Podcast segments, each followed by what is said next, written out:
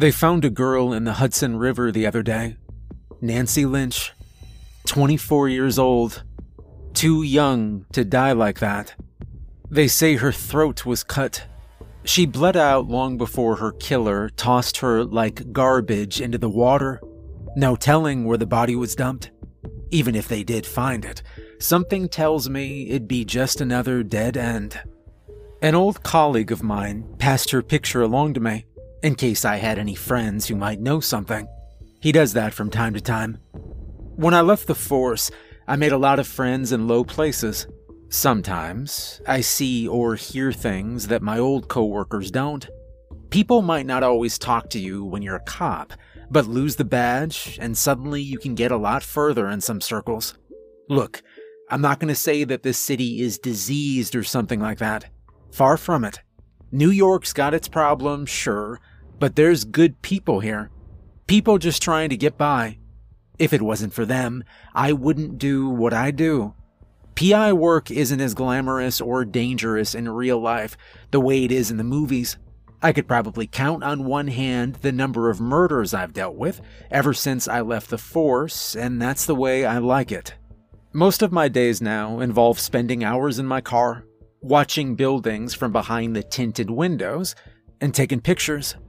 Usually, I'm looking for evidence of fraud, embezzlement, affairs, signs that someone's keeping secrets. I've got a bunch of guys on the street I talk to, guys who will tell me a thing or two if I grease their palms. But I don't chase down the perps anymore. I'm not the one who makes the arrest. I've got guys who will do it through the proper channels. For all intents and purposes, I'm retired and I'm better off that way. Once upon a time, I was a cop, but that was in another life. Back then, I joined the force because I wanted to help people. Plain and simple. When the opportunity came knocking, I joined the homicide division because I knew what it was like to have someone taken from you. I thought that maybe it would make me feel better to give other people some closure. I was right. It did. But homicide is a tough business.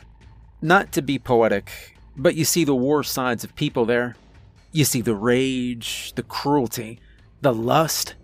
After a while, it started weighing on me. I started having nightmares.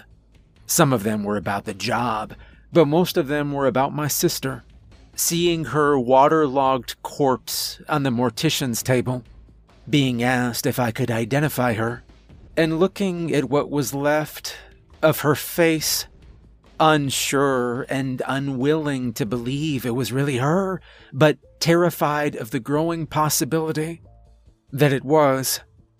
Eventually, that weight became a little too much. I told my captain that I couldn't do it anymore. I handed in my resignation and struck out on my own. I figured I'd be a hell of a lot happier with less exciting cases. I was right. I sleep better these days, for the most part. Not so many nightmares. But every now and then, some of my old friends gotta ask for a second opinion. Off the record, of course. Sometimes, if I find something relevant to them, I'll pass it along. No finder's fee or anything, just a friendly, working relationship. It's a good thing to have in case I ever need a favor in return. They don't usually bug me about murders, but Nancy Lynch was an exception. Blonde, mid 20s, a frequent visitor of various nightclubs. They found some THC and alcohol in her system, and scars from bite marks on her arms and shoulders, most of them inflicted long before death. Although the bite marks matched no known dental records, and the DNA didn't lead us anywhere either. Whoever did this was unknown, but that was nothing new. Nancy Lynch wasn't the first person they'd pulled out of the river, and it turned my stomach thinking that she probably wouldn't be the last either. They'd been finding girls like her for a while, almost 30 years now. By my count, there've been about 47 victims, probably more. I worked a lot of those cases back in the day. Same MO each time. Cause of death was exsanguination from a cut throat. The bodies were covered in bite marks, usually on the arms and shoulders, but sometimes on the inner thighs. All the bodies showed signs of sexual activity having occurred shortly before death. In most cases, a lack of defensive wounds indicated that it was consensual. But there were a few exceptions. Maybe it was a mistake to volunteer myself for those cases. I look back on my years in the NYPD, and none of the other cases I worked were quite so personal. Some people might think a personal stake would be a good thing. They'd say it drives you. They're not wrong, but it's just as likely to be a liability as well. It can just as easily blind you to the truth. I told myself I was gonna find that son of a bitch responsible and send him to the deepest, darkest cell I could find, where he'd never see the damn sunlight again. I told myself that I was gonna do it for Dakota. And that was the problem. See, I always figured that I knew who killed my big sister all those years ago, and since she turned up in the Hudson, just like all those other girls, it'd be easy to assume that the same guy was responsible for the rest of those deaths. But killers aren't caught on assumptions. No, you need evidence. You've got to have rock solid proof, and I didn't have a damn thing. Just a name that led nowhere. Roman Spencer. Dakota had started dating Roman back when I was around 14. We'd lost our parents a few years prior, and she was all I had left in the world. She took care of me as best she could, dropped out of school, took odd jobs to scrape by, sacrificed her chance at a future for mine. One of those odd jobs was a gig at a local bar. It was a more upscale place, kind of ritzy. Dakota was young and she had her looks. Some of the guys were inclined to tip her a little more just for that but she was never actually interested in any of them. Up until Roman, at least. I only ever actually met him once. He'd stopped by our house to pick Dakota up for a date. She'd been in the middle of getting ready when he'd come to the door. I almost thought he was at the wrong house. He was tall, pale, a little wiry, and handsome, with long, wavy, dark hair and a suave goatee he was dressed immaculately in a pressed burgundy suit underneath a dark red overcoat. He wore a black boater hat with a bright red band around it. It was hard to get a read on his age, but he didn't seem that old. Older than Dakota, yes, but not by much. He tipped me a winning smile when he saw me and said, Well, hey there, sport. Your big sister around? I told him she was just getting ready and let him inside. I already knew his name at that point. Dakota had told me all about him, describing him in a dreamy tone of voice. She never said it out loud, but I wonder if she might have secretly hoped he might be our salvation from poverty, like a handsome prince riding in to grant her a fairy tale ending. He'd looked around our home, his hands in his pockets, and a half smile on his lips. Hell of a nice place you got here. It's Mark, right? Your sisters told me a lot about you. I'd nodded and offered him a drink. He just declined with a wave of his hand. I'm all good, sport. Don't you worry about me. Around that time, Dakota had come downstairs. I remember that she was wearing her nicest little black dress. She'd smiled at me, told me not to wait up, and then they'd left together. As he'd stepped out the door, Roman had looked back at me and given me a parting smile. It was nice meeting you, kid, he'd said. And that was that. I would have said he seemed nice if Dakota hadn't disappeared about a month later. Two weeks after that, they fished what was left of her out of the river. The rest is history. Back then, I'd told the police about Roman. I know they'd questioned him but nothing ever came of it. I'd seen her leave on another night out with him, the night she disappeared, and after she was gone, Roman didn't lift a finger about it. He didn't come by the house looking for her. He didn't even go to the police on his own. They only found him through me. It didn't matter though. Dakota's murder was left unsolved. She was buried beside our parents before I ended up in the foster system. I suppose it could have turned out worse for me. I pulled through in the end. But I never stopped thinking about Dakota or Roman Spencer, which of course leads me back to Nancy Lynch. When my colleague stopped off at my office, I had half a mind to put the copy of the file he'd given me in the trash, wait a few days, and tell him I'd come up with nothing. Truth be told, it probably would be just as wise a use of my time than actually looking for something. 15 years in homicide, and I'd never even heard the name Roman Spencer in reference to the bodies found in the Hudson River. Sure, a lot of the dead girls had allegedly had some sort of unknown boyfriend at the time of their deaths, but we'd never gotten anything on the guy. The only possible eyewitness was from an older case, and unfortunately, I already knew exactly what he'd seen.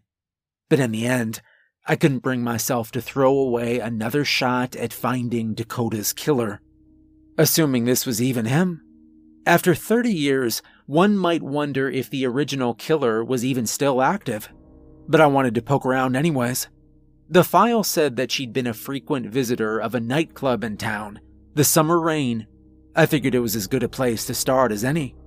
Some people might tell you that the Summer Rain is a good spot to drink and dance, Personally, I disagree. I've heard a lot of rumors over the years about the place being owned by one of the local crime families. Supposedly, they mostly do gambling and drugs, nothing that big. But I figured I'd brave the place to grab a drink and chat up the bartenders. So long as I tipped well and didn't ask about what was going on in the back rooms, I figured they might be willing to talk. They didn't disappoint. Nancy was in every now and again, one of the bartenders said, after I introduced her to my friend Benjamin Franklin. Her daddy had a tab, so she put her drinks on that, when she was the one buying 'em. I take it that she usually wasn't? I'd replied. The bartender had scoffed. Not usually. Had a guy with her the last few times I saw her. Not a regular, but I've seen him around before. I raised an eyebrow. I don't suppose you could give me a description. No, I'm sorry, it gets busy in here. Faces sorta blur together. She replied.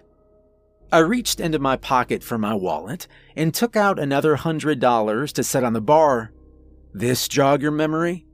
She snatched the money away and pocketed it. Not much. Like I said, I don't remember his face. But he was well dressed. Had a beard, not like a full beard, uh. She stroked her chin. Goatee. Is that it? But but not a full one. Then there was the hat. Black, flat top, wide brim, r- red band. I finished. You know him? She asked. I might. You ever heard the name Roman Spencer? She thought for a moment. I was almost ready to reach into my pocket for my wallet again when she spoke. Maybe.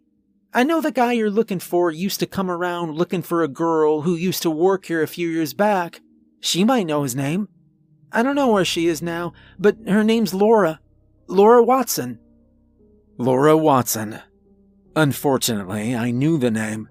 They'd pulled her from the river three years ago, not too long before I'd left the force. I appreciate it, I said, before giving her my last hundred as a tip. You have a good night. I didn't hang around for long after that.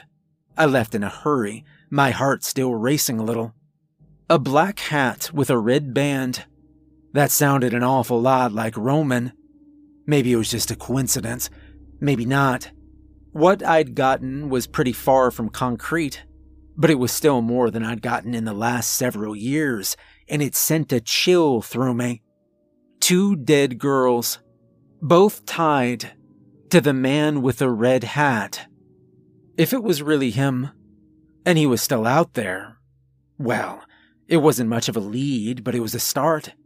Even if it wasn't Roman, I owed it to all those girls to still look. As I walked down the street, I reached for my cell phone to call one of my friends on the force. I wanted to take a look at the other case files, the older ones. Maybe there was something I'd missed before. Looking through the old case files took the better part of a day, and it didn't give me a lot. But it wasn't exactly a waste of time either. I managed to put together a list of bars and nightclubs where the victims had last been seen. After eliminating the ones that were currently closed, I had my set of targets. I spent the next few nights on a sober bar crawl, visiting each one to ask some questions. Most of them didn't know anything about a man in a red hat. Most of them. From what I could gather, he'd visited several upscale bars and nightclubs in the past six months. His visits were never consistent. He didn't operate on any schedule. He seemed to go where he pleased, but I at least had a list of places to look. Now all I needed was some bait to lure him. Justine Taff and I met back when I was working the streets, before I became a detective. She was trouble. I'd busted her a few times back in the day. She was a grifter, a fast talker who knew that a fool and his money were easily parted. But as con artists go, she wasn't that bad. Clearly, despite our history, she'd liked me enough to hire me on when an ex boyfriend of hers had made off with some of her money. I kept my mouth shut about the irony of her, of all people, getting swindled, and was happy to track the bastard down. After that, we stayed in touch, and every now and then we did business. Nothing illegal, but she'd go looking for juicy gossip that I might be interested in and walk away a little richer for her troubles. She had a million dollar smile that she'd probably stolen off a cherub and was better at making people talk than most cops I knew. So she was the obvious person to go to about looking for my friend in the red hat. We met up in a bar we both frequented. She walked in, dressed in a black crop top and yoga pants, with a grayish sweater hanging loosely off her. Her dirty blonde hair was tied back in a messy ponytail, and she looked grungy. But then again, she wasn't dressing to impress. I'd seen her turn the charm on. I didn't doubt she'd mix flawlessly in with the folks at those high end bars. She pulled up a stool beside me and ordered a beer before fixing me with a cocky grin. Detective Sar, she crooned.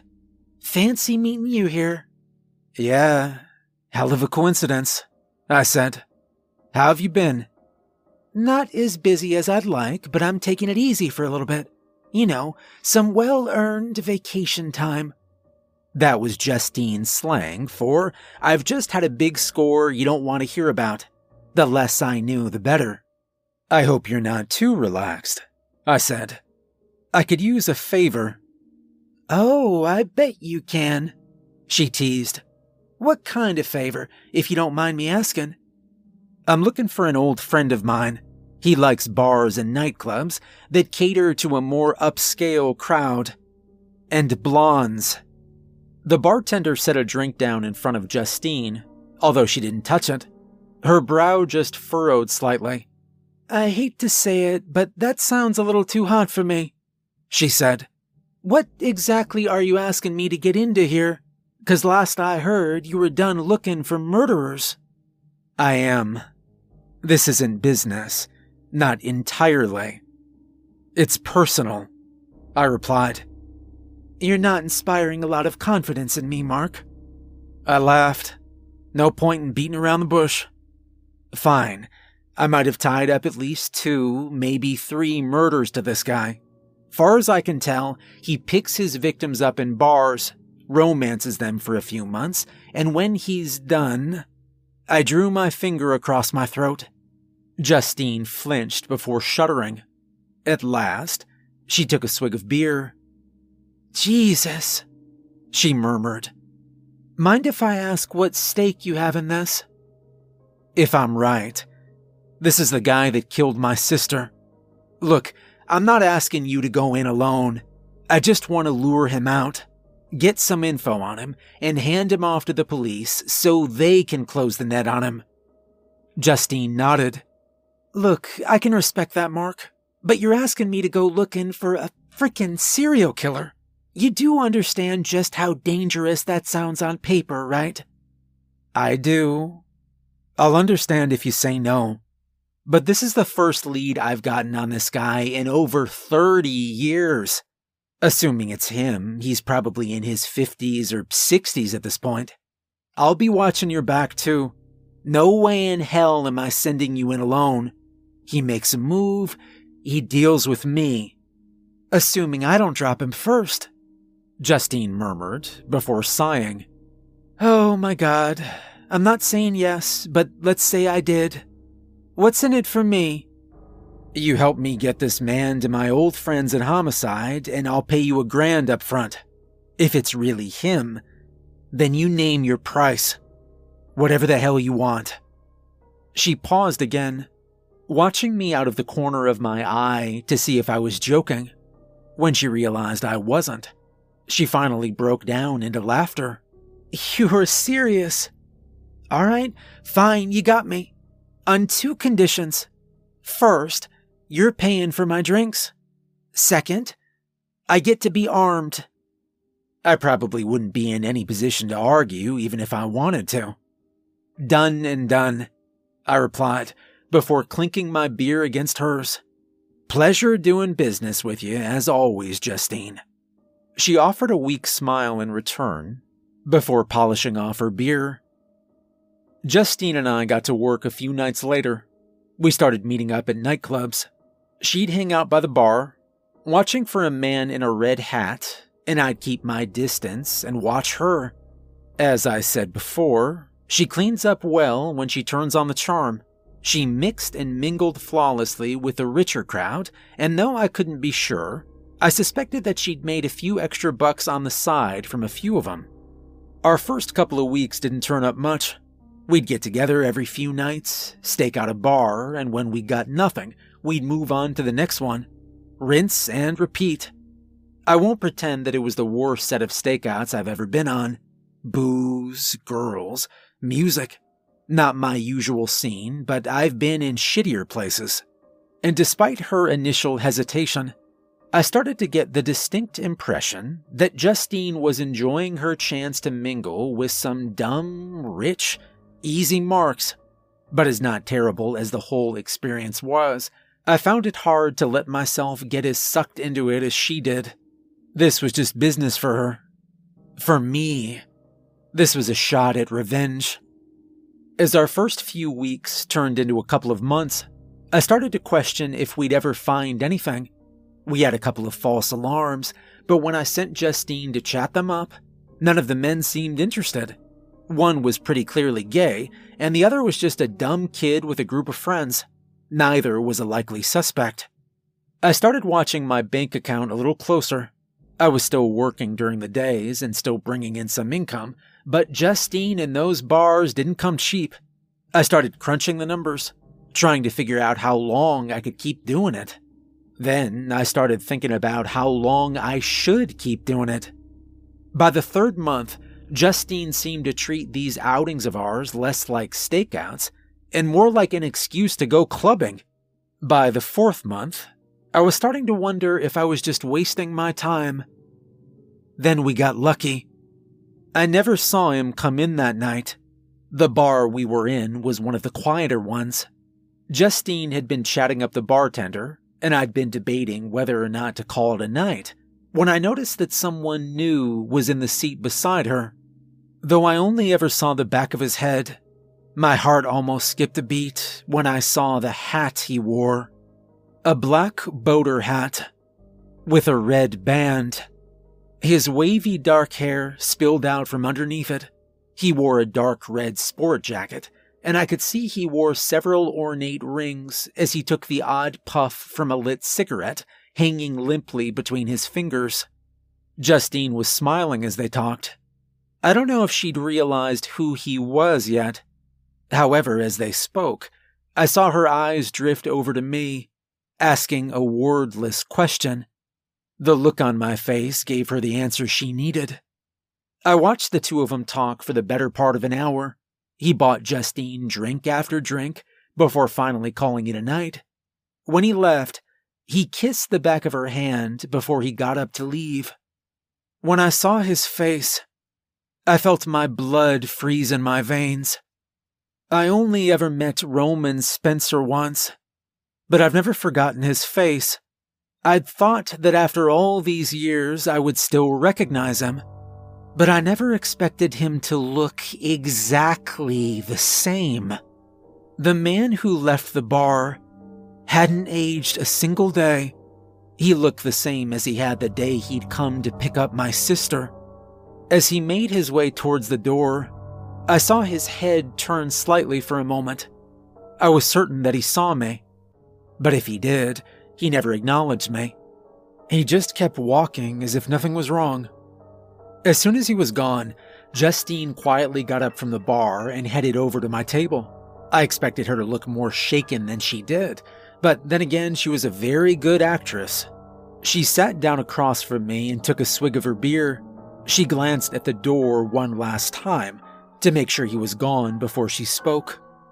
You look like you've seen a ghost. Maybe I did, I replied. That was him. She looked back at me, raising an eyebrow. It was? I'd know that face anywhere.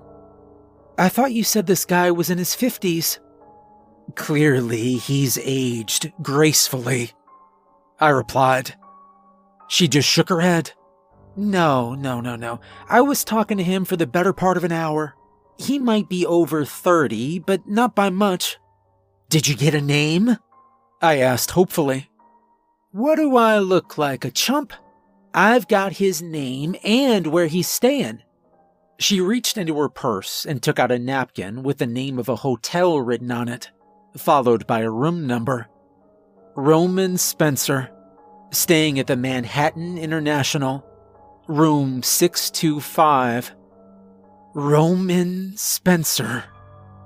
The look on my face probably said more than I ever could have. Justine's expression softened a little. You recognize the name, she said. I nodded. Yeah, yeah, I recognize it. I looked up at her. I looked her dead in the eyes. It's him, Justine. It's him. I stood up, heading for the door and out into the lightly drifting snow. Justine got up to follow me. Mark, come on. It can't be him. You said it's been 30 years. 30 years ago, this guy was probably in diapers. He fits the description perfectly, Justine. Black hat, red band, he dresses the same. He looks the same, and his name is Roman Spencer. You want to tell me that's a coincidence? She paused for a moment, standing in the snow and staring back at me. What are you gonna do? What we agreed on. I'm calling the police. We've got his name, we've got his room number. I've got eyewitnesses. Do you? Eyewitnesses doing what? Placing him at a bar where some girls got killed? Justine replied. Come on, Mark. You're the detective here. Don't make me spell this out for you. That's not evidence. Zoe's got the same name and looks like your sister's old boyfriend. It's weird, I'll give you that. But if you go to your buddies saying it's the same damn person with no other evidence, they're gonna think you've lost it. I didn't reply for a moment, staring silently back at her before sighing. Unfortunately, she probably had a point. I thought for a moment, choosing my next words before I spoke. You don't believe it's him, do you? I asked. I don't know, she said before sighing. You know, I know the hotel he's in. I've been there a couple times. There's a few other hotels nearby. You might be able to get a room that'll let you keep an eye on him in 625, and if you're right and he's up to something, maybe you'll manage to get some solid evidence. Yeah, maybe, I replied, before sighing and reaching into my pocket for my wallet. I took out the last cash I had, 500, and offered it to her. Justine stared at it before pushing it away. You can pay me when we're done, she said. Shit, you've probably already paid me more than what you owe in booze anyway. I might still be able to help you out here. I raised an eyebrow. How? Well, clearly he liked me. Enough to give me an invitation. I don't exactly deal with a lot of murderers, but maybe since he's staying in a hotel, he won't be as likely to try anything. I can get a look around. Absolutely not. If I'm right, then he's dangerous. You could get hurt. Or worse. Mark, we both know I've done stupider things for less. I'm volunteering. Besides, from the way you described it, he likes these affairs of his to drag on for a bit before he does the deed, and I'm not exactly going in defenseless. She opened her handbag, showing me a pistol nestled inside. My answer is still no, I said. Yeah, well, screw you. My answer's yes. Tomorrow night. Are you in or are you out? You want to catch this son of a bitch or not? She asked. I bit my lip. I didn't like this plan of hers at all, but she knew I couldn't say no. I finally just grunted and turned to walk away. Tomorrow night, I repeated. I'll be in touch. Room 625 of the Manhattan International Hotel was on the south side of the building. I got lucky enough that there was another hotel across the street. Not quite as fancy, but it would work for my purposes. I took a room on the seventh floor that night and brought what I'd need over the next morning. I had my camera, a pair of binoculars, and in case of an emergency, a hunting rifle, and my old service pistol. Call me paranoid, but I didn't want to take any chances if I didn't have to. I'd gotten lucky. 625 was a corner room, and one of the more spacious as well, looking more like a penthouse. In the morning, the curtains were closed, but sometime around noon, I saw them open. Roman Spencer stood on the other side of them, naked from the waist up. His body was not the body of an old man. Justine had been right. He looked to be comfortably in his 20s or 30s. His skin was deathly pale, but otherwise he looked healthy. I watched him do his morning stretches before showering and getting ready for the day. Then he donned his boater hat and sauntered out the door as if nothing was wrong. He didn't come back until later in the evening. While he'd been out, I'd studied his room with my binoculars. From my vantage point, I couldn't see much of interest. Roman had not left much of a personal touch on his room, and anything of interest was probably packed away. I did consider trying to get in there, but getting past hotel security to break into his room would have been easier said than done. I decided I'd be better off waiting on Justine. She texted me around 6 that evening. You good to go for tonight? I texted back that I was, and added a photo of Roman's room from my window. All right, heading out. Wish me luck, detective. I did. I really did. Roman was in his room when she arrived, about half an hour later. I took out my binoculars to watch them. The lights in my room were off. I should have been all but invisible in the darkness. I watched as they talked for a bit, Roman fetched a bottle of wine and poured them each a glass. He sat Justine down by the window, and I watched as he made his move on her, kissing her neck and uttering quiet, flirtatious jokes. I had my camera on hand, but there wasn't much worth photographing. I took a few shots with my long range lens to confirm that they were together, just in case, but without anything more damning, those photos were useless. Justine let him flirt with her, Although I noticed she carried her handbag dutifully everywhere she went, even when they started kissing, she left it on the chair within arm's reach. As their embrace became more intimate, I felt inclined to give them some privacy. But knowing what I knew about Roman made me think better of it.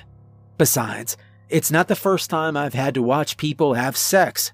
I've photographed more than my fair share of unfaithful spouses. Roman kissed her with a raw animal confidence, and I saw Justine's facade crack just a little. I don't know how far she'd intended to go with this. Maybe this had been her plan all along. Maybe she'd wanted to draw the line at wine. On instinct, I reached for my rifle just in case. I'd rather just shoot him than let him hurt her. But after that initial moment of shock, Justine didn't seem to fight it. He pressed her against the window as if he wanted the city to see her. And then his eyes shifted in my direction, and he stared for a few moments. My heart stopped cold in my chest as I realized that he was looking right at me through the flurries of early winter snow and the darkness of my room. He was looking at me. And then he bit. I didn't hear Justine scream, and perhaps that's better off. Her eyes widened in pain as he sank his teeth into her neck. Blood gushed from the wound as she started to struggle. She tried to push him off of her, but no luck. Roman was too strong. He kept her pinned against the glass as he tore into her, and when he finally pulled away, a chunk of her throat was missing, and blood gushed out of the wound and down her body, smearing along the windows. As the horrible scene unfolded in front of me, I remained frozen to the spot. Time seemed to move so slowly all of a sudden, and yet it moved too fast at the same time.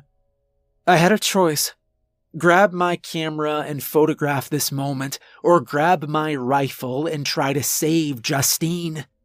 It wasn't much of a choice. I went for my rifle and took aim at the window.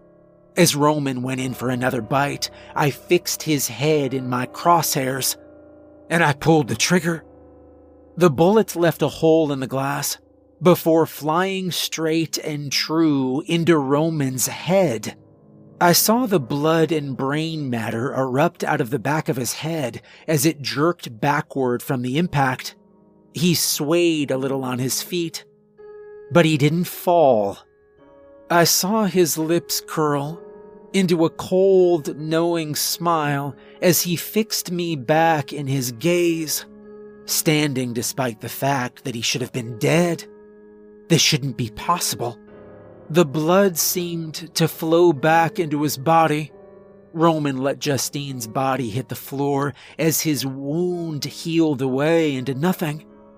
And then he raised a finger up to the window and he wagged it at me like he was scolding a child. My heart was racing.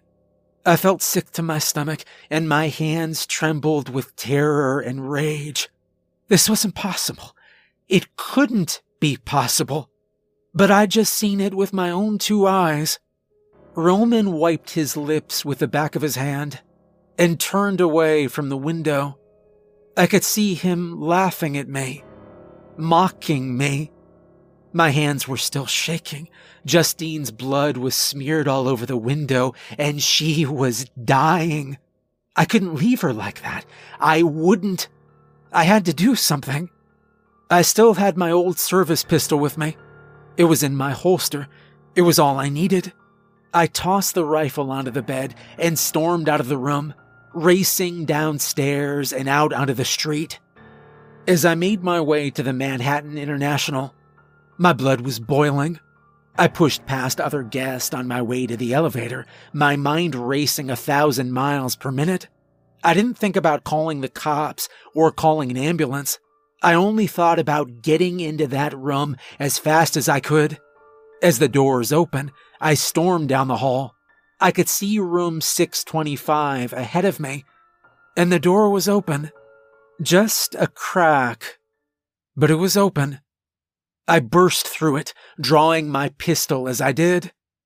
My eyes locked on Roman Spencer, sitting comfortably in a chair across from me, and I aimed the gun at his head.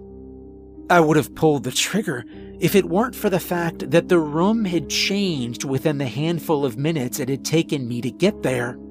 The bullet hole was still in the window, but the smears of blood were gone as was Justine's body. What the hell is this? Where the hell is she? Oh, she's nestled safe in bed. Don't you worry, Roman said, his voice half mocking. He gestured to his bed, and sure enough, there she was. She was tucked in as if she were asleep, although her skin looked impossibly pale. almost as if all the blood had been drained from her. I ran towards her, touching her shoulder, only to feel that she was already cold and limp. Her eyes were still open, with that vacant stare I'd seen a thousand times before. She was past my help now. I looked back at Roman. He'd stood up and was smiling at me. Just a little quick housekeeping, he said. It's never a good idea to make too much of a scene. You don't want to be sloppy with these things. Although I couldn't do anything about the bullet hole. That's new, he said. Then maybe you'd like another one. I growled, taking aim at his head again. Roman's smile faded. You can pull the trigger if you'd like, Mark, but it won't do you any good, he said. You remember me? I asked. Not really, no. I didn't recognize you at the bar if that's what you're asking. But I caught on when I noticed you spying on me called some friends, checked some records, recognized the name. You were Dakota's little brother, right? When I didn't reply, his wolfish grin grew wider. Ah, Dakota. She was a sweet one. Just the right age. The hard life hadn't worn her down too much yet. There was still so much of her left. She was one of my favorites. I pulled the trigger. The bullet tore through his skull, but like before, it did nothing. Roman's smile faded as the wound healed and the blood flowed back into it.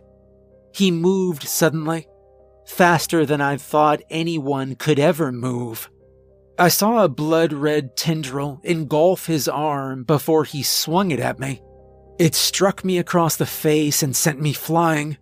That red tendril reached out and snatched my gun off the floor before hurling it aside. Ugh, let's not cause a scene here, Mark. Roman chided. I'm a little bit beyond a regular vampire, so save your ammo, sport. It can't hurt me.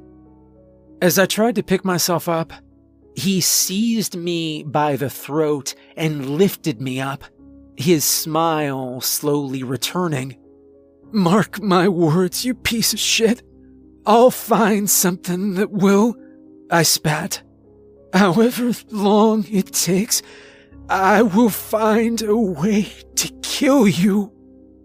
You know, you're not the first man to say that to me, Roman said softly. You won't be the last either. I'm not a man you kill, sport. I'm the one who kills you. Then do it, I said, looking him dead in the eye as I spoke. Get it over with already. He stared back at me, still wearing that smile, before at last he tossed me aside. I hit the ground hard and landed in a crumpled heap. Ah, uh, tempting an offer as that may be, it'd just be a waste of blood. He said, I've already fed tonight. Besides, I think I like you right where you are. I mean, you were looking for me, weren't you? All these years, and you've had my name on the back of your mind. I like that. Slowly, I started to pick myself up. Roman watched me, still grinning as I did. You know, why change anything? He asked. We can just update it. Not one dead girl on your hands, but two. How do you like double jeopardy, sport? He chuckled before sauntering back over to Justine's body. Ah, but what makes it better this time is that now you're always gonna know. You were right. You're always gonna know it was me. And there's not a goddamn person on earth who's gonna believe you, is there? I didn't respond. I couldn't. All I could do was stare at him in horror. Roman's eyes locked with mine, and I knew that was all he needed. I'll be seeing you around, sport, he said. Till next time. I saw the red tendril appear around his arm again. As he lunged for me the last time, I just closed my eyes and prayed that it would kill me. But he wasn't going to let me off that easily. When I woke up, I did so on the couch at home. He took me home. I heard about Justine on the news a few days later. They'd found her in the river, just like the other girls. Just like Dakota. I'm gonna close my office. Leave Manhattan. I can't do this anymore. I found my sister's killer, and I know now that I can't stop him. I don't know if anyone can.